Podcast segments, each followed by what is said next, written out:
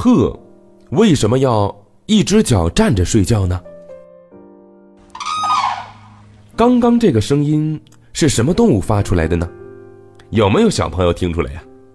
有的小朋友猜是鹅，有的小朋友猜是老鹰，嘿嘿，你们呐都猜错了，这是美丽的鹤在鸣叫。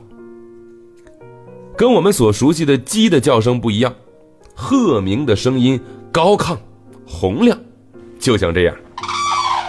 哎，这是因为啊，鹤的鸣管很长，大约有一米以上，是人类气管长度的五到六倍，而且它的末端呈环状，盘曲在胸骨之间，哎，就像是西洋乐当中的铜管乐器一样，发音的时候，能够引起强烈的共鸣。它的声音可以传到三到五公里之外。除了鸣叫呢，鹤还有一双羡煞旁人的大长腿。不过，在观察鹤的同时啊，海豚博士，我发现，这个鹤有一个神奇的、奇特的习惯，就是它特别喜欢用一个脚站着睡觉。哎，这是为什么呢？难道睡觉的时候还要把一只脚藏起来吗？哎，一只脚撑着身体，它不累吗？其实啊，用一只脚站着睡觉，鹤也是无可奈何，因为在自然界中，像鹤这样的鸟类啊，有太多的天敌了。它们如果是趴着睡觉或者躺着睡觉的话呢，遇到危险就要首先先站起来，然后再飞走。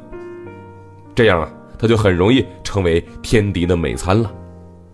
另外，由于鹤的腿上没有毛发，哎，简单点来说就是鹤呃没穿裤子，所以没穿裤子它肯定冷啊。为了防寒，它呢就会在休息的时候把一只脚给弯起来，啊，藏到自己厚厚的羽毛下头保暖。等到它感觉到舒服一点之后呢，再换另外一条腿。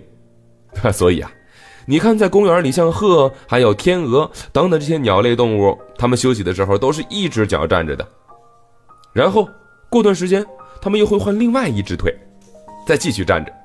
不过呀，也有例外的时候，那就是他们生宝宝的时候，在这种时候，他们也会乖乖的蹲下身子，在窝里睡觉。